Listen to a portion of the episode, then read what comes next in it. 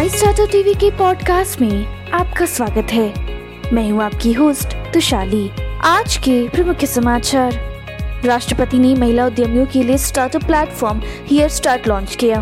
Billing startup जेनकार ने Bessemer के नेतृत्व में तीन दशमलव पाँच मिलियन डॉलर की फंडिंग जुटाई।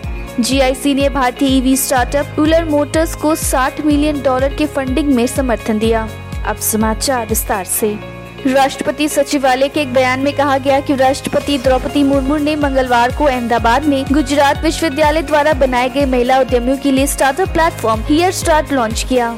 सार्स कंपनियों ने एक बिलिंग स्टार्टअप जेनकार ने मंगलवार को कहा कि उसने बेसमर वेंचर्स पार्टनर के नेतृत्व में Shine Capital base camp fund और कवरेज की भागीदारी के साथ सीड फंडिंग में तीन दशमलव पाँच मिलियन डॉलर जुटाए हैं। यूलर मोटर्स, एक भारतीय स्टार्टअप जो वाणिज्य इलेक्ट्रॉनिक वाहनों का डिज़ाइन और निर्माण करता है, ने एक नए फंडिंग दौर में 60 मिलियन डॉलर जुटाए हैं, क्योंकि ये अपने उत्पादन क्षमता को बढ़ाने और अपने प्रसाद को व्यापक बनाने के लिए काम करता है।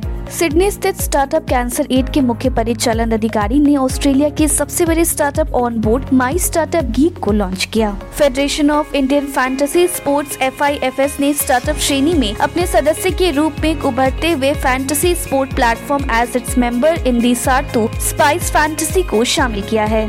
एक लाभदायक सार्स फिनटेक कंपनी और व्यवसाय खर्चों को डिजिटलाइज करने में अग्रणी जनरल ने बेंगलुरु में Indian startup festival I S F दो हज़ार बाईस में अपकमिंग यूनिकॉर्न अवार्ड प्राप्त किया। कोविड 19 के प्रकोप ने विमुद्रीकरण का अनुसरण किया और उपभोक्ताओं व व्यवसायों के लिए डिजिटल भुगतान को सामान्य रूप से अपनाने में तेज़ी ला दी है। इलेक्ट्रॉनिक्स और आईटी मंत्रालय के अनुसार वित्तीय वर्ष 2022 में अनुमानित 7,422 करोड़ लेन देन के साथ वित्तीय वर्ष 2021 में 33 प्रतिशत प्रतिशत की वृद्धि के साथ डिजिटल भुगतान में वृद्धि हुई। कर्मचारी मुआवजे का पता लगाना हमारी हताश में शीर्ष स्रोतों में से एक है ली के टेक क्रंच को बताया। हम वेतन इक्विटी वृद्धि, वेतन सीमा और ऑफ़र को ट्रैक करने और तय करने के लिए 1000 स्पीड शीट की तरह महसूस कर रहे थे।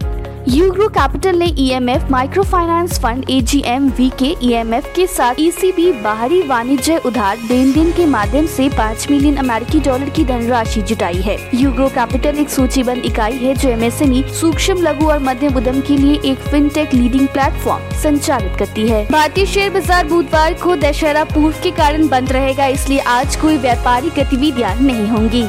आज के लिए इतना ही। हमारे टीवी चैनल पे 700 से अधिक स्टार्टअप और एमएसएमई शो है।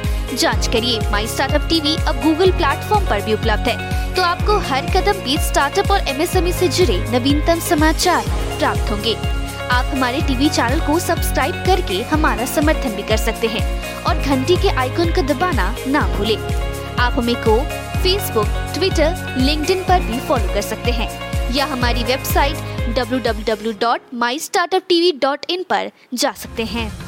सुनने के लिए धन्यवाद।